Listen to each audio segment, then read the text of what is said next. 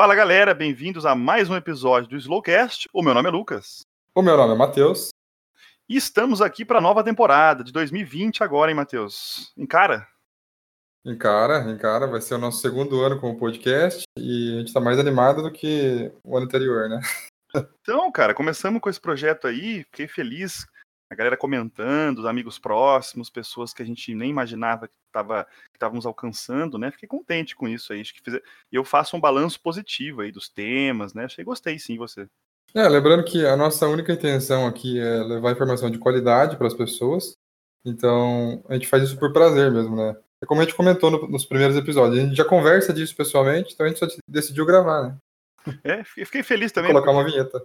As pessoas próximas estão sugerindo temas, né? Então, gostei desse engajamento. A gente está tentando dar conta aqui de pegar alguns temas que são de relevância é, para nós, né? Mas sempre estamos atentos aí. Antes de mais nada, gostaria de pedir para vocês é, dar uma olhada nas nossas redes sociais, como a gente sempre pede. O nosso YouTube é só você procurar por Slowcast, Slow Espaço Cast. É, todos têm a mesma foto, que é a foto do caracol. O nosso Insta é instagram.com barra slow.cast. E a gente está também no Castbox como Slowcast, só você procurar ali pelo caracolzinho que você vai achar. Se inscreva. E no Spotify, né? Já, eu não sei se você está ouvindo por Spotify, mas não esquece não. Só, só você garantir que seguiu aí, compartilha com o pessoal que você acha que também curte essas ideias, né? E vamos para esse universo de podcast aí que espero que cresça, né? Espero que a gente consiga atingir mais gente. A ideia é essa, difundir informação. O tema de hoje é sobre, claro, né, nós ouvimos falar muito durante essa semana. Se você mora no Brasil, você teve o prazer de participar e de, de prestigiar a, a Guerra dos Memes, né? Então, é Guerra dos Memes sobre guerras. Então, foi uma coisa maravilhosa aqui. Nós tivemos, nós tivemos no Brasil é, um conjunto imenso de memes sobre a Terceira Guerra Mundial. É, saiu, se eu não me engano, até na televisão do Irã. Você não se saiu, saiu. Ele falou: não, brasileiros, não se preocupem, vocês não têm nada a ver com isso. Nosso problema é com os Estados Unidos. Engraçado. no final ele falou assim, ó, não se preocupe, em, em fevereiro eu vou pro carnaval. foi, foi incrível. Então o tema de hoje é sobre esse, essa escalada de conflitos entre os Estados Unidos e o Irã. E vamos trazer um pouco aqui para vocês o que, que a gente conseguiu fazer de balanço durante é, esse período curto aí de tempo que deu para pesquisar. Bom, pessoal, para entender um pouquinho sobre o assunto, é, contextualizar para vocês o que é de fato o Irã onde ele se localiza e tudo mais. O Irã é um país do Oriente Médio, que ele é uma teocracia. E o que significa isso? Significa que líderes religiosos governam o país em nome de um deus. Mas não é o deus cristão, não é o deus de, do confucionismo, é o deus deles, né, que é o Alá. Então, e o Irã é uma república, como dito, islâmica. E o que significa isso? Significa que esses mesmos líderes religiosos que governam o país, eles fazem isso de acordo com as leis do Islã. Não é como no Brasil, por exemplo, se você cometer qualquer delito, você vai ser julgado por uma lei da Constituição, que vem do direito convencional e tudo mais. E eles interpretam de acordo com a religião. Vale lembrar que o sistema de governo é assim desde 1979, onde a Revolução Islâmica substitui um regime monárquico que tomava conta na época. E que, inclusive, era apoiado, né, e tinha uma proximidade muito grande com os Estados Unidos. Então, e desde então, né, eliminou-se a presença de, da monarquia, então, de um rei, propriamente dito, e colocou-se todas as responsabilidades é, em um líder supremo religioso, que na época foi chamado de Ayatollah, e o nome geralmente vem Ayatollah e vem o nome do líder, né, que, que na época era o Khomeini. Então, muito provavelmente, se vocês estudaram história ou geografia, isso apareceu em algum determinado momento para vocês, o Ayatollah Khomeini. Esse cara foi o líder supremo, e esse líder supremo ele é escolhido por um grupo de pessoas chamadas de Assembleia de Especialistas, né? Então não é nada democrático isso de fato. E esse cara tem o controle das Forças Armadas, o serviço de inteligência, ele escolhe quais são os juízes das cortes do país, a mídia, todos os canais de televisão, e ele também tem os 12 membros de Conselho dos Guardiões, que é um importante grupo que tem poder no parlamento. Ele escolhe essas pessoas. O Irã também tem um presidente eleito por voto popular, como tem no Brasil, que ele é a segunda pessoa mais poderosa do país em termos de, de soberania. Esse tal de Khomeini, que era o antigo líder religioso, ele morreu apenas 10 anos depois de subir ao cargo, depois dessa revolução é, islâmica. E foi colocado outro líder supremo, que também é Ayatollah, só que agora não é mais Khomeini, e sim Khamenei, que é o atual é, líder religioso, líder supremo. O Irã passou por uma guerra com o Iraque, uma das maiores, uma das guerras mais longas que já, já tiveram, né, que foi a guerra Irã-Iraque por oito anos, de 1980 a 88, então foi logo depois da Revolução Islâmica, onde de fato os Estados Unidos apoiou Saddam Hussein contra o Irã. Então as divergências já começavam por aí. E sob a presidência do Ronald Reagan dos Estados Unidos, ele considerou o Irã nessa época como país patrocinador do terrorismo. Então hoje isso é estendido até 2020, né, que a gente já está, que o Trump ainda fala isso.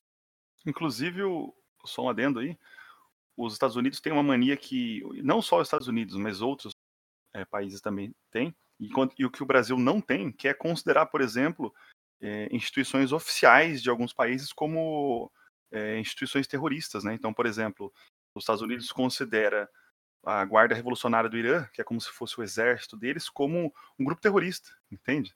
É como se alguém classificar, por exemplo, o exército brasileiro como um grupo terrorista. Então isso é comum em alguns países e não no Brasil.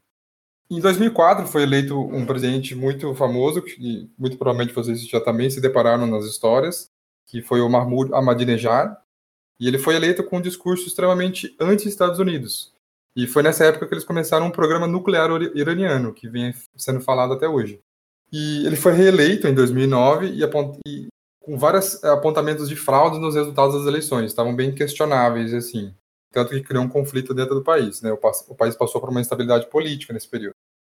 O atual presidente do Irã, que é o Hassan Rouhani, ele foi eleito em 2013 com o discurso de remover as sanções econômicas que assolavam o país. Então, o Ahmadinejad criou o programa nuclear iraniano, a comunidade internacional é, despejou várias sanções no Irã e essas, essas sanções estavam assolando o país e estava realmente gerando miséria e fome na, na, população, que é a população que mais sofre. E esse presidente ele levantou a bandeira de que ele, ele iria remover essas sanções econômicas. Então, o Rouhani, em 2015, ele fez um acordo com as potências mundiais chamado de Acordo Nuclear, que é o acordo nuclear conversado hoje. Antes daquele momento, o Irã não tinha uma boa relação com as potências europeias, Estados Unidos, etc. Porque eles achavam que o Irã estava enriquecendo urânio para se tornar uma potência nuclear Logo, a ONU e os Estados Unidos colocaram sanções econômicas neles. Por exemplo, sanções econômicas, quando eu digo, é, o Irã seria proibido de vender petróleo e gás natural para certos países, que é o, a base da economia deles, que é o problema, né? Por exemplo, o Irã deixou de ganhar aproximadamente 800 bilhões de reais de 2012 a 2016 só com essas sanções. Agora veja, esse dinheiro poderia muito bem ter resolvido o problema de muita gente, muito civil. Então afetou o custo de vida iraniano, deixou bastante caro comprar produtos essenciais para sobrevivência. Esse Rouhani, né, que é o presidente atual, ele prometeu que iria resolver essas sanções se fosse eleito. Foi o que fez. Então o país começou a melhorar depois do acordo nuclear, porque parte das sanções foram removidas, etc. Trump foi eleito com um discurso extremamente anti-Irã. Ele, ele, reclamava muito, ele, dizia que o, que o Obama foi um covarde por ter participado dessa, desses acordos e tudo mais, que o Irã estava enriquecendo urânio. Então, o Trump, antes de ser presidente, ele já criticava totalmente esse acordo, né? assim como as lideranças de Israel, porque Israel faz o que os Estados Unidos quer lá no Oriente Médio. O Irã não reconhece o Estado, só para dizer que o Irã não reconhece o Estado israelense, né? ele, é um, ele é um aliado das lideranças palestinas do Oriente Médio. Então, os, os israelenses realmente não gostam dos iranianos, vice-versa. Né? Então, os Estados Unidos foi lá em 2018 e cancelaram o acordo e voltaram as sanções em cima do Irã. Desde então, a Revolução Islâmica, né, começou lá em 1980, vem passando por esse processo de instabilidade, né? Desde aquela época, os Estados Unidos e o Irã possuem uma relação de desafeto, onde basicamente os Estados Unidos incentivam o caos social dentro do Irã e o Irã vai a público e fala para eles cuidarem dos países deles, no caso dos Estados Unidos e seus aliados. Bom, então depois desse, desse, dessa retomada histórica que a gente gosta sempre de fazer para poder contextualizar, né? Aí aconteceu esse episódio que foi o seguinte: uma ação militar autorizada pelo presidente dos Estados Unidos, Donald Trump, que resultou na morte desse general iraniano chamado, me desculpe aí a, a pronúncia, mas algo como Qassim, Qassim Soleimani. Vou tratar como Soleimani porque é mais fácil. E esse general, ele era um, ele era um comandante das forças Quds que é basicamente uma força especial da Guarda Revolucionária Islâmica do Irã, que se volta mais para financiar, treinar e operacionalizar milícias pró-Irã em outros lugares do, do, Oriente Médio. E esse tal de Soleimani, ele era como se fosse um, digamos, um, a segunda pessoa mais importante do Irã, somente abaixo mesmo do Khamenei. Tanto é que cogitava-se até mesmo esse Soleimani se tornar o futuro é, líder supremo no, momento na ausência do Khamenei. Então perceba a relevância desse cara no contexto da história recente do Irã. E esse Soleimani, ele foi morto durante uma. Não foi emboscada, não foi nada disso, foi realmente um ataque surpresa. Não sei se a inteligência iraniana já tinha previsto isso. Acho que não, né? Porque senão ele, ele teria sobrevivido.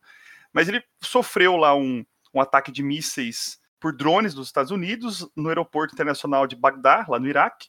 Tava, o comboio dele estava saindo do aeroporto. E morreu ele mais outras lideranças de milícias que, que ele tem relações, tinha relações próximas naquele país, no Iraque. Vale lembrar que a, a inteligência iraniana vem passando por várias crises econômicas por causa das sanções. Então, eles estão trabalhando com não com a potência total que eles poderiam, entendeu? É, e também eles estão. Eles, atualmente, não se fala muito sobre isso, mas o Irã ele expandiu muito a sua área de influência na região. O Irã ele deixou de ser apenas um país que, que as, as suas forças armadas e a sua influência militar deixou de resguardar somente as suas fronteiras. Eles passaram das fronteiras deles estão presentes, por exemplo, no Iêmen, estão presentes na Síria, no Iraque, eh, na Palestina, no Líbano. Então, eles. Eh, e grande parte dessa expansão recente, geopolítica mesmo, se deve a esse Soleimani. Então, esse pronunciamento feito pelo, pelo porta-voz da Casa Branca sobre o, a morte de Soleimani, onde ele acusou Soleimani de ser um grande patrocinador do terrorismo, de ser alguém que estava por trás de grande parte dos ataques que foram feitos contra bases militares norte-americanas nesses países. E, de fato, esses ataques aconteceram, de fato, muitos norte-americanos morreram também, soldados norte-americanos, mas não pelas mãos de Soleimani, né, obviamente. Eles morreram por ataques feitos por milícias, por rebeldes, em cada um desses países que foram mencionados, que, que é um, são custos de guerra, como tanto isso, isso no, no, jargão militar são, são baixas, né? E associam-se essas mortes ao Soleimani porque é um cara que desde a década de 80 ele atua justamente como alguém que promove essa rede de milícias armadas nesses países. Bom, ele, é, ele era considerado um, um símbolo de, de poder, um símbolo de prestígio dentro do Irã. Então, isso faz com que a morte dele tenha feito com que o mundo inteiro ficasse sabendo o nome. Então, hoje em dia, todo mundo sabe, ouviu falar desse cara, conhece o rosto dele. Mas para os Estados Unidos, já era realmente conhecido há muitos anos. Na região, ele é muito conhecido, mas o mundo, o Ocidente, sabia muito pouco sobre ele. Após a morte, o Irã decretou, o líder supremo decretou três dias de luto. Então, o país ficou basicamente parado em, é, somente para fazer com que essa, a memória dele é, voltasse à tona, com que fosse lembrado todo o que ele já fez pelo país. E o Khamenei também decretou e basicamente anunciou que os Estados Unidos iria sofrer uma, uma grande vingança, né, uma severa vingança. Bom, isso, esse foi o fato que aconteceu. Agora, o porquê que isso aconteceu, né? A gente acabei também falando um pouquinho sobre isso, mas basicamente os Estados Unidos justifica que esse general estava envolvido em vários ataques e, inclusive, estava planejando um futuro ataque contra outras bases militares dos Estados Unidos no Oriente Médio e que isso iria comprometer cada vez mais os ativos e também ia ter perda de vidas. Então, no final das contas, Estados, o Donald Trump assumiu que atacando o, esse, causando a morte desse general, ele estaria precavendo os Estados Unidos de futuras perdas. Claro que isso é sempre o argumento que o Trump quer que a opinião pública norte-americana tenha, porque afinal de contas o que ele fez nada mais foi do que um descumprimento de uma regra internacional, né, de, de conduta entre estados, que é você não tem, você não pode primeiro matar um civil e além disso você matar uma autoridade. E dentro das autoridades, uma das de tamanha relevância quanto o Soleimani. Alguns especialistas acabaram dizendo o seguinte: que o Irã estava se expandindo muito na região e o que os Estados Unidos fez, na verdade, foi tentar é, conter de fato uma guerra. Então, matando esse cara, é, a, o tempo para que ele seja substituído, o tempo para que tudo se reorganize novamente, seria o suficiente para que, é, no final das contas, esse, essa grande é, expansão iraniana nos últimos anos sempre seja contida, pelo menos durante algum tempo, até que os Estados Unidos consiga achar uma outra estratégia. Mas pode ser um tiro no pé, obviamente. Né?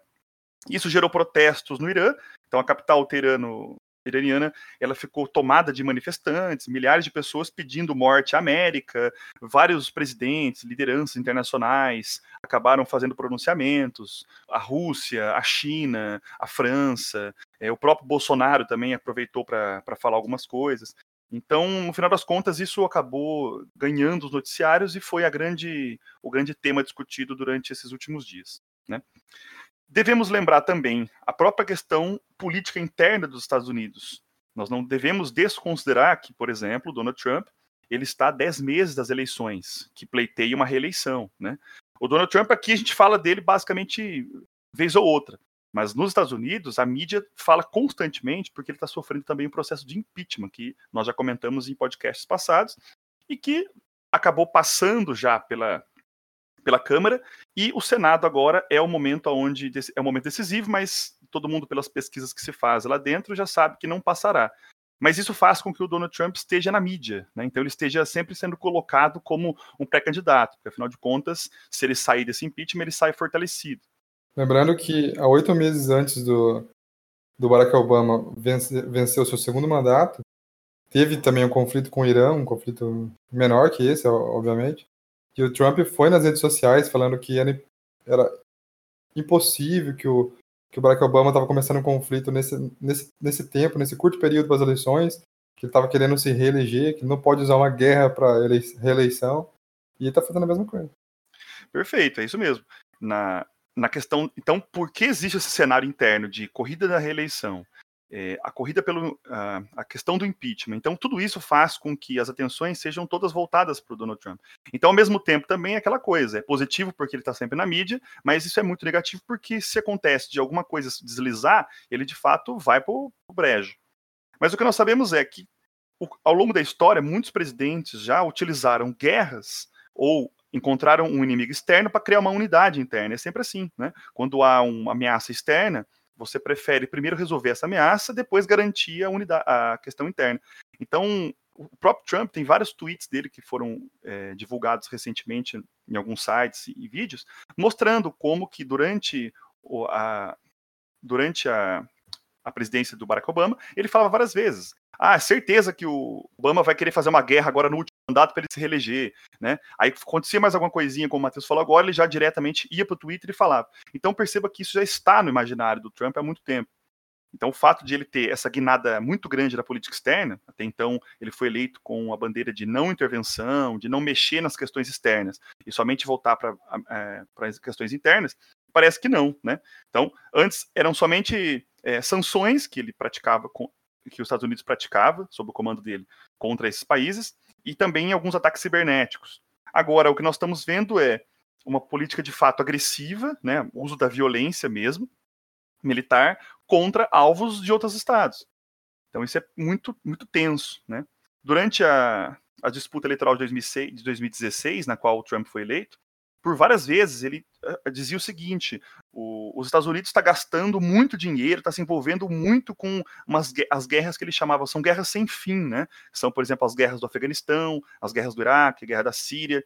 Ele defendia a retirada das tropas norte-americanas desses países. E também falamos nos, nos, podcasts anteriores. Também falamos em podcasts anteriores, né, com a questão dos curdos. É, então, no final das contas, é, de fato aconteceu isso. Né? Houve uma redução muito grande de tropas estadunidenses nesses países. E, obviamente, adivinha, isso foi criando um vácuo de poder que foi sendo preenchido aos poucos, por exemplo, pela Rússia, como nós comentamos naquele, naquele podcast anterior, como agora recentemente pelo Irã. Então, esses, esses países eles foram tomando o espaço que os Estados Unidos foi deixando. Então, isso foi fazendo com que os Estados Unidos tivesse uma perda de influência no Oriente Médio. E também uma outra estratégia do, do, do, Trump na época das eleições era dizer que o acordo nuclear com o Irã era um acordo que já tinha é, acabado faz tempo, que o, os Estados Unidos deveria voltar a praticar sanções e esmagar o regime iraniano é, e não deixar a força com que eles desenvolvam o programa nuclear. Então, se você não entendeu ainda, a questão nuclear iraniana é uma questão muito séria, porque o Irã ele tem capacidade científica e tecnológica para enriquecer urânio, e, por enquanto, são para uso, para usos civis, para usos econômicos. Né, para usos econômicos. Só que não se sabe, por exemplo, até que ponto esse uso vai permanecer assim. Porque com o tempo o conhecimento vai avançando e é possível que se desenvolva, por exemplo, armamento nuclear. Então a ideia é: teremos o primeiro país é, islâmico, ou pelo menos um país do Oriente Médio, com armas nuclear, então isso é perigoso, porque o Israel ele tem, só que oficialmente eles dizem que não, mas a gente sabe que eles têm, né? Mas são grandes aliados dos Estados Unidos. Então seria o primeiro país, de fato, no Oriente Médio, contrário aos Estados Unidos, aversivo aos Estados Unidos, que tem armamento nuclear. Somaria, por exemplo, a, ao clube da China, ao clube da Coreia do Norte, ao clube da Rússia, que se formaria talvez um, uma rede de oposição a essa influência imperialista norte-americana. Bom, aí a tentativa do Trump de sair do acordo era o seguinte: a argumentação dele era que não adianta continuar com as sanções, não adianta, desculpa. A argumentação dele era a seguinte: não adianta querer é, tirar as sanções porque o Irã não está cumprindo com o acordo. Então ele falava isso abertamente, dizia que tinha as informações secretas, mas nunca revelava isso. Então até hoje não se sabe se de fato é verdade ou mentira o que ele falava. Mas a questão é que em 2018, depois de eleito, como o Matheus comentou, os Estados Unidos se retirou desse acordo e voltou com as sanções cada vez mais severas ao Irã. E acusou ainda o Irã de patrocinar o terrorismo. Então perceba como foi uma, uma mudança muito rápida no cenário do iraniano, né? Então os, os iranianos eles começaram a perceber que a economia iraniana estava indo muito mal depois disso.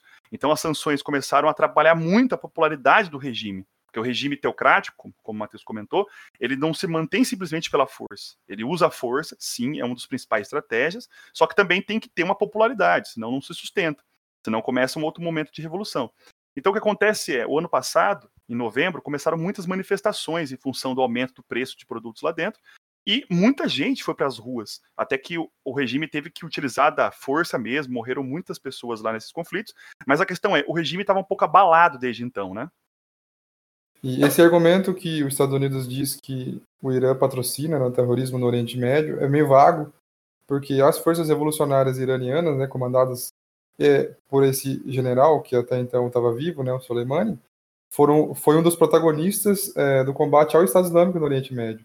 Então, na região da Síria, na região do Iraque, tanto que tanto que é, até hoje, né, essas, essa guarda revolucionária sai a campo procurando os últimos integrantes do Estado Islâmico e realmente acham e confrontam-se com eles, entendeu? Isso, o contexto da criação dessas milícias, ela se dá justamente pela tentativa de ganhar apoio dos estados vizinhos. Então, o Iraque, por exemplo, se aproximou muito do Irã recentemente, porque o Irã conseguiu oferecer esse, essa, esse corpo militar para combater o Estado Islâmico. Né? Então, em função do combate ao Estado Islâmico, esse general, por exemplo, foi considerado um grande líder, né? foi um cara que tirou essa ameaça do, do extremismo é, da religião sunita na proximidade com o Irã, lembrando que o Irã é um país persa, né, etnicamente, e xiita como vertente do islamismo. Então, o Estado Islâmico é uma vertente sunita extremista, então eles conseguiram tirar essa essa vertente extremista de, na proximidade com a fronteira. Então, isso fez com que o Soleimani ganhasse cada vez mais popularidade, né? não, só no, não só na região, mas também no mundo. Hoje, é, a circulação dos, de iranianos para o Iraque também está muito grande, porque o que até então não era possível, porque por causa da presença do Estado Islâmico lá, mas de acordo com, com os, essa guarda revolucionária, né, eles removeram bastante, eles ganharam bastante cidades que até então estavam na mão do, do, do ISIS, e hoje em dia a situação está bem mais calma lá em relação ao terrorismo. E aí, outras análises também que são feitas sobre esse ataque é o seguinte: o Irã, ele estava com essa expansão recente dele, né, e, e, de fato com muita força, eles começaram a, a, ir para além daquilo que se esperava. Então, por exemplo, o Soleimani começou a ter um crescimento muito grande dessa rede de milícias. E, por exemplo, algumas coisas recentes que aconteceram começaram a chamar atenção. Por exemplo, o ataque em 2019 mesmo a uma refinaria da Arábia Saudita que era responsável por refinar quase metade de todo o petróleo saudita. Então, essa, esse ataque foi feito por milícias no Iêmen, que supostamente teriam sido treinadas e financiadas pelo Irã. Então, perceba que isso começou a afetar para além daquilo que os Estados Unidos, por exemplo, ou até mesmo um, as potências ocidentais aceitavam. Depois vale, disso, lembrar, vale lembrar que a Arábia Saudita é um grande aliado dos Estados Unidos ali naquela região. Sem dúvida.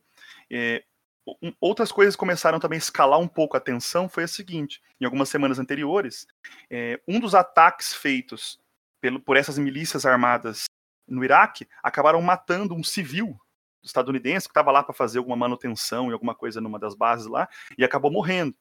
E aí, em resposta, os Estados Unidos eles acabaram é, atacando algumas bases militares desses, dessas milícias e acabaram matando 25 milicianos e dentre eles representantes do Irã, dentre eles representantes mesmo do, de, do, dos iraquianos. Aí depois em outros também que estavam nessas milícias, que nessas bases que foram atacadas e morreram também pelos Estados Unidos, foram, por exemplo, membros do Hezbollah, que é uma milícia, é, que é um braço militar de um grupo político no Líbano. Depois disso, os iraquianos eles acabaram invadindo a embaixada dos Estados Unidos no Iraque.